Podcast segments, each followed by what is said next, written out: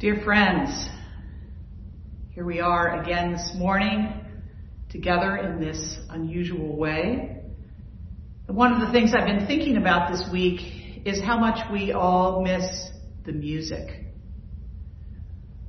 Singing together, listening to our beautiful choir. We give special thanks for Robert Barney, our music director, and all of the folks in our choir who have been contributing to these services. It reminds us of why we love to sing together so much. I think it's because it's the way that we gather. We always sing that hymn at the very beginning as a way of gathering us, gathering our voices together and our spirits together. So I hope and pray that in these Sunday services you are singing along. Um, this isn't a performance, this is our worship together. And we're providing the words for the hymns so that you can sing with gusto with your family and the people you are living with, um, or even by yourself, knowing that we are gathering virtually in the way that we sing together. Some of you may have seen the uh, Easter offering from the National Episcopal Church where they gathered together over 800 people in a virtual choir and orchestra to sing The Strife is O'er, the Battle Done. If you haven't heard it already, you can go to the Episcopal Church's Facebook page or Google Episcopal Church virtual choir and you'll be able to listen to it. It's really incredibly moving. I, uh, I've listened to it four or five times and it brings tears to my eyes each time. Because again, there is something so powerful about singing together and hearing voices joined together in praise of God. The other reason I'm thinking about music this week is I saw several hours of the One World Together from Home broadcast. And again, I commend that to you as well if you haven't heard that yet. It was a gathering that was produced primarily by the World Health Organization with Lady Gaga and some other people who brought together musicians and singers from all over the world, um, each offering their music from their home. So talk about the soundtrack of our lives. There was Elton John singing I'm Still Standing while playing piano out on his kid's basketball court. Um, we heard from Stevie Wonder singing Bill Withers' Lean on Me.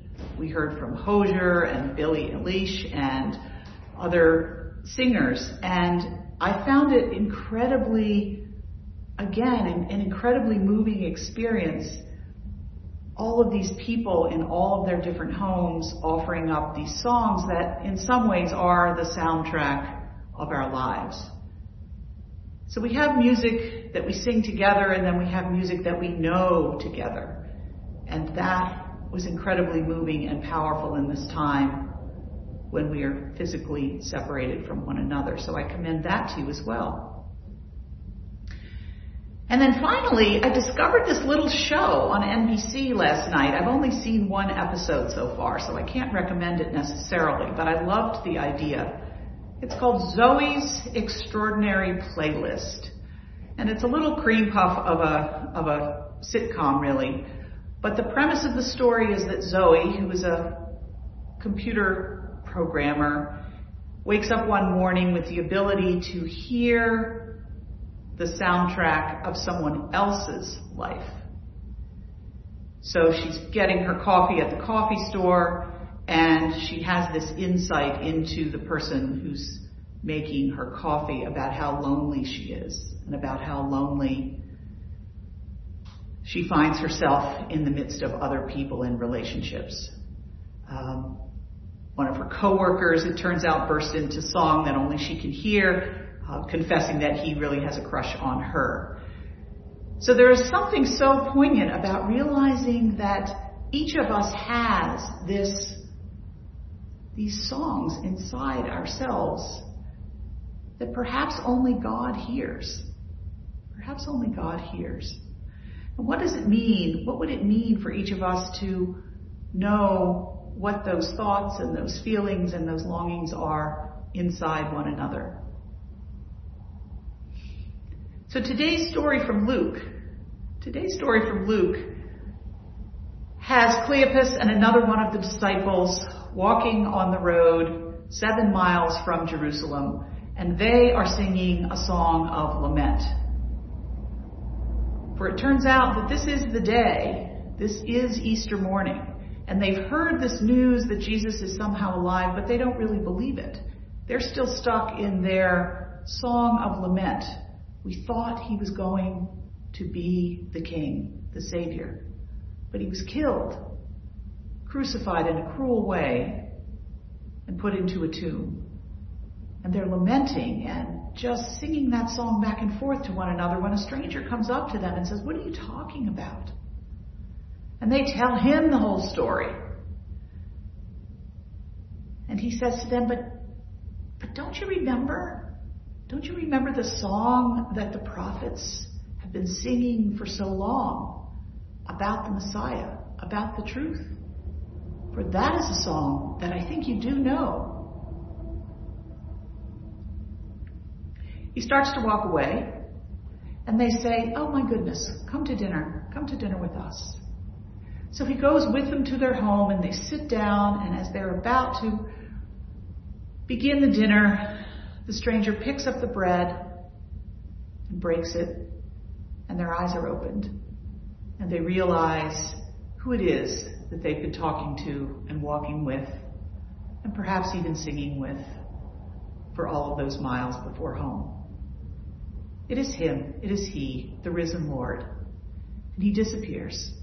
He disappears from their sight. But what He managed to achieve in that moment for them is that it did change the song inside their heart. They said, Oh my goodness, yes. When he was talking to us and reminding us of the story and telling us about God's love and mercy and forgiveness and salvation, our hearts were burning within us. He planted a new song in their hearts. And they too became Easter people.